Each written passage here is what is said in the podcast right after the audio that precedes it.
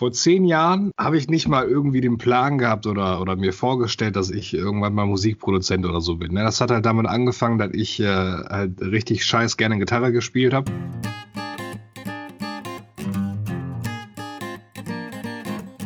Ja, Tachchen, ich bin der Steffo, 26 und äh, ja, Producer, Musikproduzent für verschiedene Menschen auf der Welt um mich herum. Oh, da wird abgemettelt. Oh yeah.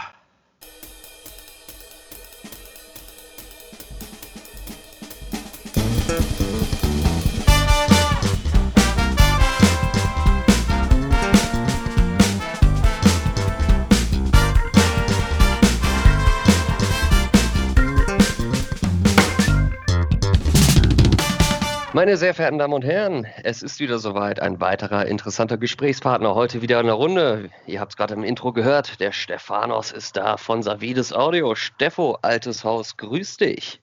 Na, was los? Die, ja.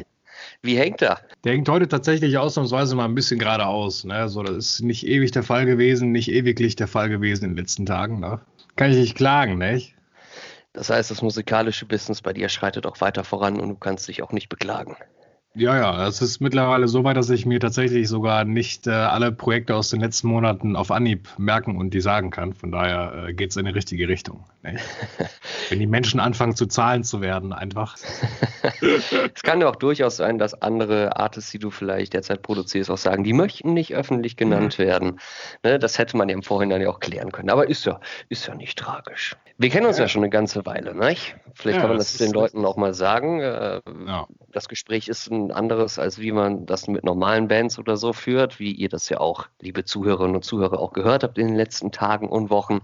Steffo und ich kennen uns privat. Wir haben auch mal Musik zusammen gemacht. Das hat äh, nicht so ganz gut geklappt, weil unsere Interessen so ein bisschen auseinandergegangen sind. Aber du bist ja mittlerweile auch fleißig am Produzieren mit Safides Audio. Und jetzt mal ja. die knallharte Frage vorweg. Was unterscheidet das Produzieren von Songs von vor zehn Jahren und heute? Wo ist der große Unterschied? Wow, das ist eine scheiß gute Frage tatsächlich. Also das Ding ist, ist folgendes. Vor zehn Jahren habe ich nicht mal irgendwie den Plan gehabt oder, oder mir vorgestellt, dass ich irgendwann mal Musikproduzent oder so bin. Ne? Das hat halt damit angefangen, dass ich äh, halt richtig scheiß gerne Gitarre gespielt habe, sehr viel gespielt habe und sehr gut damit wurde, glücklicherweise, wo ich heute noch dankbar für bin, weil verlernt habe ich es irgendwie auch nicht. nicht? Und äh, ja, dann fing es halt mit so Kackaufnahmen an, so, ne? Gecracktes Adobe Audition 1.5 damals, ja, mit, mit Windows XP noch und so ein Zeug. Und ich habe halt nie aufgehört, Musik zu machen oder, oder, oder großartig aufzunehmen, so. Und will ich mir halt so die alten Schinken von vor neun Jahren beispielsweise anschaue, wo ich dann mit Cubase angefangen habe, womit ich bis heute lieben gerne arbeite noch. Also ich habe echt mega, mega was übrig für, für alles, was von Steinberg kommt einfach. Dann ist das halt ein heftiger Unterschied, so, weil man einfach, ne, je länger man etwas macht, ist ja egal, ob es Musik produzieren ist oder keine Ahnung was, man macht es halt besser irgendwann, ne? So durch dazulernen, durch YouTube-Videos gucken, durch Fehler machen, durch Vergleiche machen, durch immer am Ball bleiben. Und da das Coole ist halt so, das hat mir aufgehört in der Zwischenzeit, weil ich halt massiv Bock darauf habe bis heute. So, und das macht, glaube ich, den größten Unterschied. Ich meine, heute habe ich natürlich Struktur drin, ich mache Templates, ich weiß viel mehr und kann viel mehr. Aber grundsätzlich, wenn es jetzt um meine eigene Musik geht und nicht äh, darum, jetzt für andere Leute zu produzieren, ich meine, auch wenn es darum geht, um für andere Leute zu produzieren, ne? aber so um meine eigene Mucke geht, ist es eigentlich ähnlich wie vor acht, neun, zehn Jahren. So, weil es gibt Phasen, da ist nicht der richtige Tag, um einen Song zu schreiben, so. Und es gibt Phasen, da ist es der richtige Zeitpunkt und das hat sich nach wie vor nicht verändert. So der künstlerische Prozess, der technische ja, aber der künstlerische nicht. Unabhängig davon, wie weit man jetzt äh, in den letzten Monaten oder auch Jahren gekommen ist von der technischen Weiterentwicklung, wo siehst du vor allem bei dem Produzieren der Lieder für andere Kolleginnen und Kollegen vom Soundaspekt her den Unterschied, als wenn du dich in die Lage versetzen würdest von vor zehn Jahren, wenn dann jemand auf dich zugekommen wäre, etwas zu produzieren? Boah, vor zehn Jahren hätte ich dir die Frage gar nicht, gar nicht beantworten können tatsächlich, weil das war erstens nicht mein Gedanke, zweitens hatte ich die ganzen Werkzeuge, Tools und das Wissen auch einfach gar nicht. Ne? So heute kann ich, ne, so, ich habe ein Talent dafür, Dinge ziemlich einfach auszudrücken. So, stell dir vor, du bist ein Kfz-Mechaniker, ja, da hat jeder direkt ein Verständnis für, was das für ein Mensch ist. So, und man hat halt seine Werkzeuge in der Werkstatt und man kann dann verdammt viele Autos damit halt eben reparieren, ne, aufmotzen, was weiß ich nicht, was dann an den Autos machen. Und heute ist es halt genau so, dass ich verschiedene Genres machen kann. Solange ich irgendwie mal eine Referenz habe oder sowas, habe ich die Möglichkeiten, sei es elektronische Musik zu machen oder Metal oder Rock, Blues, alles, was ich schon mal gehört habe, kann ich dann entsprechend dadurch umsetzen, weil ich weiß, wie es A-technisch richtig geht und B, wie es halt klingen soll tatsächlich. Ne? So, man muss da zwischen zwei Dingen unterscheiden. Es gibt halt einmal die Art Produzenten, die halt massiv vorproduzieren und schicken den Leuten teilweise dann irgendwie Sachen oder Beats raus oder sowas. Und ich bin halt dann die andere Art und Weise, zumindest bisher immer gewesen, dass ich mit den Künstlern äh, gemeinsam am Projekt sitze, wenn es jetzt wirklich um Musik geht, ja, und ich kenne die Leute halt eben, weil sie dann nah dran sind oder, oder Freunde sind oder gute Bekannte, was auch immer.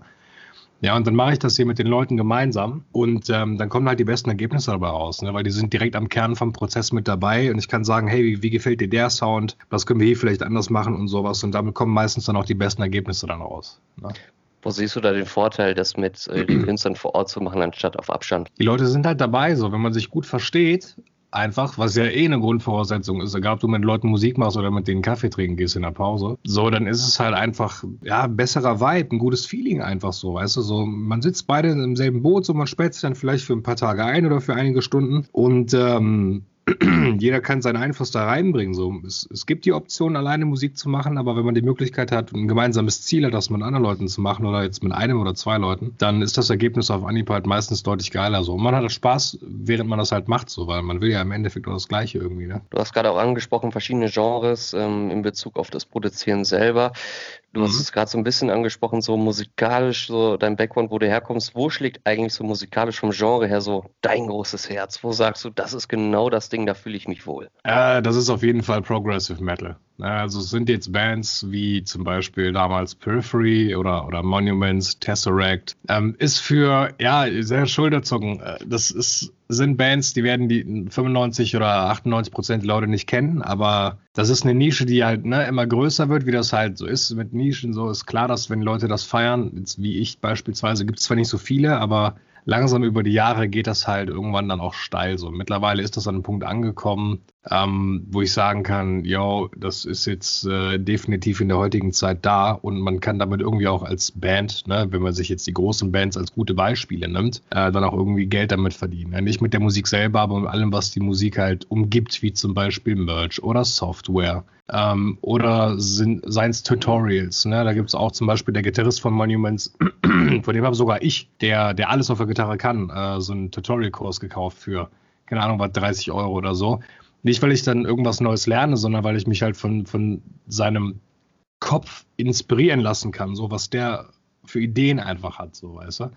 Er ist jetzt nicht natürlich nicht kopieren, sondern halt gucken, alles klar, was für Tools, was für Techniken benutzt er und äh, wie komme ich mit meiner eigenen Musik mehr so in diese Richtung hin. Ne? Einfach nur so einen roten Faden zu haben. Genau, das ist definitiv, äh, ich sag mal, der, der Ursprung, wo es herkommt, bis heute immer noch. Ne? Und vom Producing-Aspekt her, was sind da so typische Genres, wo du derzeit mit anderen Künstlern arbeitest?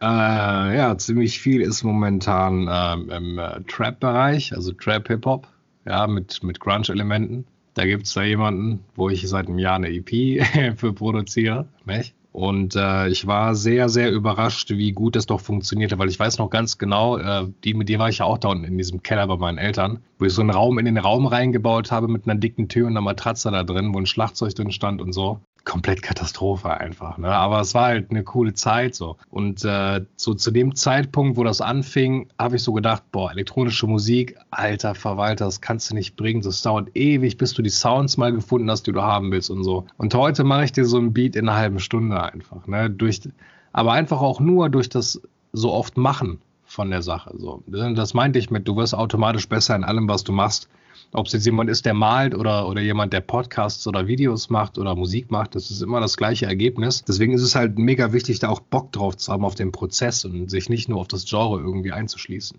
Wo siehst du denn beispielsweise vom Producing-Prozess her dann den Unterschied, mhm. wenn du jetzt beispielsweise an eine Trap-Nummer rangehst oder wenn du dich eher im Metal-Bereich aufhältst? Also rein vom Aspekt der Musikalität her. Äh, das ist ganz klar die Auswahl der Sounds und Samples. Weil das, das Problem hast du halt so gut wie gar nicht bei Metal, weil da, da weißt du, was sind da für Instrumente drin, ne? So, du machst die meisten sphärischen, atmosphärischen Sounds mit verschiedenen Gitarreneffekten, die man halt so kennt, ist auch immer wieder das Gleiche, ne? Chorus, Reverb, ein bisschen Delay rein, dann bearbeitest du den Equalizer, dass die ganzen Höhen weg sind und so und dann bist du fertig damit. Und ähm, bei Trap oder, oder generell bei elektronischer Musikproduktion ist es einfach so, du hast Gigabyte über Gigabyte an Free Samples oder bezahlten Samples mit verschiedenen Sounds und den richtigen für das zu finden, was du machen willst, ist halt äh, da die größte Challenge, sage ich mal. Einfach nur, weil die Auswahl so groß ist. Ne? Teilweise habe ich eine Idee für, für eine Hook oder für einen Chorus, dass da irgend so ein Overlay hin soll, ja ähm, irgendwas, was nur so ein bisschen Klangfarbe obenrum mit reinbringt, was gar nicht dominant sein soll. Und dann ist halt die Frage, was nimmst du dann? Dann nimmst du jetzt Piano-Sounds, da gibt es 100.000 verschiedene Piano-Sounds oder nimmst du äh, so Glockensounds ähm, und was für Effekte machst du dahin, wie, wie viel, ne, wie viel Reverb soll da drauf und so. Das ist der massiv größte Unterschied und bis heute auch das, was am meisten Zeit kostet tatsächlich. Wie viel Handarbeit steckt denn letztlich noch da drin? Handarbeit, 100 Prozent. Weil du meinst jetzt bestimmt einen Unterschied zwischen Instrumenten und, äh, und Tastatur und so, ne? Genau. Deswegen. Also ich würde sagen, dass, dass man das schon gleichstellen kann mit, äh, mit Instrumentenarbeit, weil du, ne, natürlich arbeitest du nicht mit den Händen damit, aber du suchst es ja trotzdem aus, du triffst die Entscheidung, wie soll das klingen. Und das ist mit Instrumenten ganz genau das Gleiche. Ne? Welches Pickup nimmst du auf der Gitarre? Nimmst du Single oder, oder Single Coils oder Humbucker? Ähm, das sind ja auch genau solche elementaren Entscheidungen, so wie soll sich der Sound gerade anfühlen. Ganz egal, ob du jetzt gerade mit der, mit der Maus einen Sound raussuchst oder das vielleicht selber über ein Keyboard einspielst oder was einsingst, ja, da hast du auch massive Auswahl daran, wie es klingen soll im Endeffekt. Ähm, da würde ich keinen großen Unterschied machen. Ne? Es ist natürlich was anderes, wenn du selber irgendwas einspielst an Instrumenten ähm, als das mit der Maus rauszusuchen habe, die Entscheidung und das Ergebnis ist genau der gleiche Prozess. Ist das so, dass du dann beispielsweise vielleicht auch so weit gehen würdest zu sagen, dass eine Produktion oder eine Komposition vor allem in Richtung von elektronischer Musik wesentlich aufwendiger dann auch ist als in Anführungszeichen handgemachte Musik. Hm, was genau meinst du mit aufwendiger? In welcher Hinsicht? Vom, vom Arbeitsaufwand her. Ach so, der ist, der ist, das sagte ich eben auch, das ist massiv aufwendiger. Also nur die Entscheidung des Bearbeiten, wenn du einen Sound gefunden hast, ist genau das gleiche wie mit allem anderen auch. Ja, eine, eine Kick im, im elektronischen Bereich, die kriegt sehr ähnliche Bearbeitungsschritte wie jetzt ein Schlagzeugkick oder sowas. Aber bis du dann den richtigen Sound gefunden hast, das ist das, was dich im Endeffekt Zeit kostet. So. Deswegen, du kannst natürlich auch, was cool ist, ein Instrument oder ein elektronisches Sample dir aussuchen, was eigentlich gar nicht das ist, was du haben willst, aber das mit Effekten dahin bringen, wo du es haben willst. Und das ist dann zum Beispiel dieser mega kreative Prozess, der dann auch überraschend ist und dann auch Spaß macht, wenn es funktioniert, wie man sich vorgenommen hat. Du hast ja auch gerade das Thema angesprochen, vor allem auch mit der Bearbeitung von Stimmen, dass du da natürlich auch genauso viel Freiheit hast wie bei Instrumenten oder bei Beats oder Samples, wenn du es halt genau. benutzt. Wenn du in dem Prozess dann beispielsweise mit einem Artist steckst äh, während der Produktion, ist es so, dass du dann auch noch gewissermaßen kompletten Einfluss darauf nimmst, in der Hinsicht, dass wenn man sich ein Demo beispielsweise anhört von einem Song und dann mhm. sagt so, pass auf, wir können hier und hier noch ein paar Stellschrauben haben, äh, wo wir dran drehen können, dass der Song dann nochmal eine ganz andere Message oder ein ganz anderer Outcome daraus erfolgt? Also ich würde so sagen, es gibt einen kreativen Spielraum für einen Künstler und für einen Produzenten. Der Spielraum für den Künstler ist natürlich deutlich größer, tendenziell nicht immer, als wie für den Produzenten. Ja? Aber wenn ich jetzt mich als Beispiel nehmen müsste, ist es so, dass äh, wenn man ja die Songs eigentlich selber, ne, Produktion ist ja dieses Entscheidung treffen, welcher Sound kommt wann wohin. Ja, so und dann gibt es noch das Mixing, das ist quasi die Bearbeitung und Nachbearbeitung. So und da würde ich sehen, wenn ich jetzt den Fall habe, dass ein Künstler mit mir hier ist, dass wir schon wirklich 50-50 im, im Gesamtergebnis äh, da schon Einfluss drauf haben. Ne? Es gibt immer wieder die Situation, wenn jetzt zum Beispiel jemand eine Gesangslinie einsingt und ich bin dabei, ich höre das, dann singe ich auch mal eine ein, aber mit einer anderen Melodie vielleicht und frage den Künstler, hey, wie findest du das, unabhängig von den Lyrics, weil die dann sind dann eh nur für die Demo und äh, auf Müll, ne? Was hältst du von dieser Gesangslinie, nur um was anderes mal auszuprobieren, ne?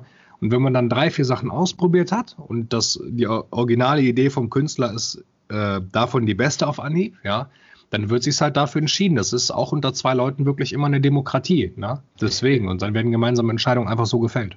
Ist das so, dass du dann auch trotzdem, wenn der Künstler sagt, so mir gefällt das, sage ich mal, von der Gesangsmelodie her gar nicht, dass du trotzdem nach dem Produkt, wenn es fertig auch produziert worden ist, dass du auch da trotzdem hinterstehst? Oder sagst du, dann nehme ich eher in Anführungszeichen Abstand von, weil ich dann nicht sehr stark in dem kreativen Prozess involviert war. Oder ist es dir auch gar mm. nicht wichtig? Nö, nö, das ist schon ein wichtiger Punkt. Aber das Ding ist, ist, ist folgendes. Ich äh, finde es ethisch nicht richtig, wenn ein Song in einem sehr finalen Stadium ist, dann nochmal an so massiv essentielle Sachen ranzugehen, wie jetzt eine Gesangsmelodie. Ne? Weil dieses das Schreiben von den, von den Lyrics, vom Text und so, das nimmt viel Zeit in Anspruch und, und Herzblut, sag ich mal. Das kostet einen ja auch Energie, das zu machen. Und wenn man jetzt, weiß ich nicht, 30, 40 Stunden in einen Song reingesteckt hat, was absolut keine Seltenheit ist, ähm, dann am Ende nochmal zu sagen, hey, sing das doch mal so und so anders ein, das versuche ich zu vermeiden. Das habe ich schon mal gemacht und es ging gut aus, aber das passiert absolut nicht oft. Und im Endeffekt, was zählt, ist, tut das dem Song gut. Meistens ist es ja, wenn man einen Song macht oder produziert, so. Ich sitze dann hier und mache das. Und wenn ich was höre und mir kommt eine Idee rein, im Kopf, dann setze ich das sofort um, probiere das aus, hole mir Feedback ein und wenn das gut ist, lasse ich es drin. Wenn das schlecht ist, ändere ich das wieder ab wie vorher oder mache was Neues. So, und diese Entscheidungskette ist ja irgendwann dann auch mal fertig für diese Kategorie in, im Produktionsprozess. Weißt du, ich meine? Wenn man jetzt zum Beispiel nur das Instrumental macht, äh, also den, den Beat an sich und das ist durch, so, dann kommen mit ganz geringer Wahrscheinlichkeit super spät noch andere Sachen dazu. Weil es hat einen Grund gehabt, warum man sich so entschieden hat und ich würde oder vertraue auch aktiv auf die Entscheidung, die ich dann mache oder die Künstler Künstler beispielsweise macht. Einfach nur, weil ich bisher super selten damit auf die Schnauze gefallen bin. Das hat immer gut funktioniert und ich zweifle so Entscheidungen auch langfristig ganz, ganz selten an, wenn überhaupt. Du hast gerade das Stichwort äh, Mixing erwähnt. Erklär mal für die Leute, die sage ich mal, noch am, im Anfangsstadium sich befinden von der Musik und vor allem jetzt vielleicht auch gerade daran denken, was aufzunehmen. Wo ist der Unterschied? Und das ist was, was viele Leute nicht richtig beantworten können. Wo ist der Unterschied zwischen dem Mixing und Mastering in dem Songprozess? Ja, das ist eine massive Frage auf jeden Fall. Das ist echt gut, dass du das, dass du die Frage stellst. Ähm, folgende Sache. Ich nehme mal das, das, das Stadium Produktion mit dazu. Ja? Produktion ist einfach nur der Prozess, wo du dich für die Sounds entscheidest, die du haben willst und für das Arrangement entscheidest, was du haben willst. Zum Beispiel, dass das Intro kommt und danach direkt der Chorus und danach vielleicht irgendeinen anderen Part, den man nicht kategorisieren kann oder direkt danach halt eine Strophe oder wie viele Strophen ein Song hat, wann die Strophen kommen, wie, viel, wie oft der Chorus kommt und sowas. Das ist der Produktionsprozess. Das Mixing ist, kommt, kommt halt direkt danach so, wenn, wenn das Grundgerüst, die, die Basic-Skizze oder vielleicht auch schon ne, der Song in Feine steht, ja, dass alles eingesungen ist, alle Instrumente sind drauf, dann fängt der Mixing-Prozess tatsächlich an. Das bedeutet, du, du nimmst zum Beispiel Sachen, die zu laut sind, machst die leiser überall kommen richtig viele Effekte teilweise drauf. Wenn das halt ein Element im Song haben muss, wie zum Beispiel Vocals, also Stimmen. Meistens haue ich da zwischen fünf und zehn Plugins drauf, weil es halt nötig ist, damit der, damit der Sound genau dahin geht, wo er halt sein soll. Ja? Und im Endeffekt diese Plugins auf die einzelnen Spuren zu setzen, damit das A technisch und B aus dem künstlerischen Aspekt her, vom Klang her, richtig wird, so wie man sich es vorstellt, das ist der Mixing-Prozess. So, und du musst dir das so vorstellen. Du hast ja ganz viele verschiedene Spuren und eine Spur, das ist die Masterspur. Das ist diese Spur, wo alles, was da drunter ist, äh, wo das hinführt. Ja, kannst du dir vorstellen wie den Stereo-Out einfach. Ja, das, was wirklich im Endeffekt gemessen links und rechts oder, oder aus mehreren Boxen im Endeffekt rauskommt. So, und alle Plugins, die auf dieser Spur drauf sind, da fängt das Mastering an. Ja, du musst dir so einen Song vorstellen wie ein Glas Wasser. So, das Glas ist ja irgendwann voll, das ist bei 100 Prozent. Und das ist bei der Musikproduktion ganz genauso mit den Dezibel. Ja, du hast die Grenze bei 0 Dezibel und darunter wird Minus gerechnet. Das bedeutet, minus 5 Dezibel ist lauter als minus 8 Dezibel. So, und wenn du bei 0 Dezibel bist, alles, was da drüber ist, das, das ist übersteuern, das verzerrt einfach nur und das ist technisch komplett falsch. So, das ist wie wenn du irgendwas, wenn, wenn du, wenn du, wenn du eine Glasscheibe durchbrichst oder sowas. So, da darfst du halt nicht über 0 dB gehen. Das ist die maximal mögliche Lautstärke, äh, based on Physik einfach. Und da kommen dann Mastering-Sachen dann ähm, zum Tragen, so dass du beispielsweise auf dem ganzen Song eine Verzerrung drauflegst von so einem alten Tape-Recorder beispielsweise, ja dass du auf den ganzen Song, nicht auf einzelne Spuren, ein EQ draufsetzt, wo so minimale Veränderungen gemacht werden, falls noch Frequenzen über sind, die beispielsweise richtig ekelhaft rausstechen oder so, oder nur minimal ekelhaft rausstechen. Ähm, die Tatsache, dass du auf der, auf der Master-Chain den Song lauter machst, ja, du, du setzt ja ein Limiter hin, was die, die physische Grenze auf 0 Dezibel setzt,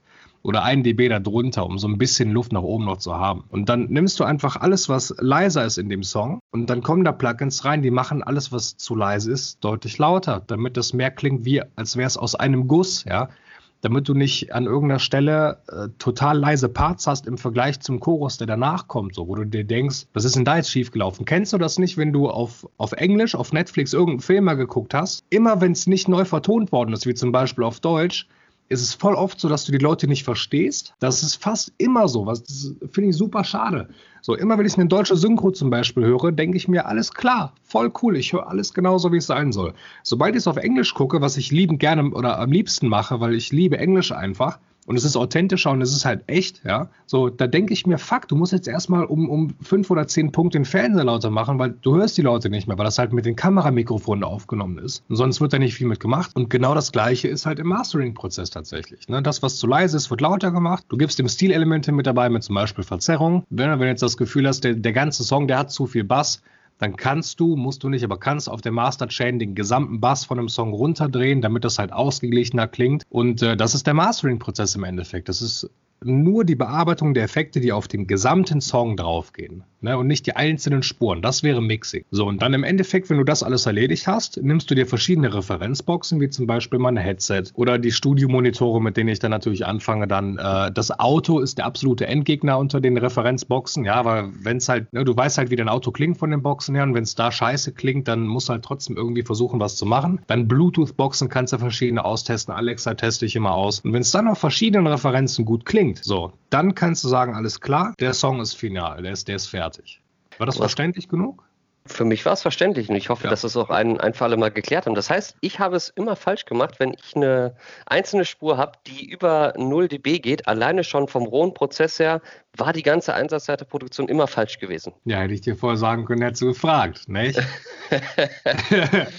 So, ist ja nicht so, als hättest du meine Nummer nicht gehabt. So, ich habe mir schon gedacht, so, boah, das muss richtig Katastrophe sein, wenn man sich das mal angucken würde. So. Aber ja, alles über 0 dB ist äh, technisch betrachtet falsch und ähm, es kann sein, natürlich sein, dass du, dass dir dieses Verzerren nicht auffällt oder dass du das vielleicht sogar gut findest, aber es ist halt ethisch nicht korrekt. Ne? So deswegen und das alles, was du zum Beispiel auf Spotify hochlädst, was über 0 dB ist, wird automatisch leiser gemacht im Vergleich zu anderen Sachen. So und deswegen ist Mastering super wichtig. Das heißt, die nächste Einsatzleiterplatte, also liebe Freundinnen und Freunde, ihr könnt euch schon mal darauf einstellen, die werde ich nicht alleine machen. Ähm, da bin ich dann raus. ja, es ist ja nicht schwer, wenn man es kann und weiß und ein paar Mal gemacht hat, ne? Aber äh, um da reinzukommen, ähm, es macht halt schon Sinn, wenn man jetzt jemanden kennt, so, der macht das lange und der, der lebt das wirklich, ne? Ja, dass man das halt dann mit jemandem anderen gemeinsam macht einfach. Vielleicht noch eine abschließende Frage zu unserem Interview und die vielleicht ein bisschen, na, das, das könnte vielleicht problematisch werden, aber ich, ich stelle die Frage trotzdem. Du hast gerade erwähnt, dass du viele Plugins natürlich auch verwendest, damit der Sound natürlich im Endeffekt genauso ist. Erstens, wie der Artist sich das wünscht, wie du dir das als genau. Produzent genau. wünschst, damit es halt auch eine runde Sache ist.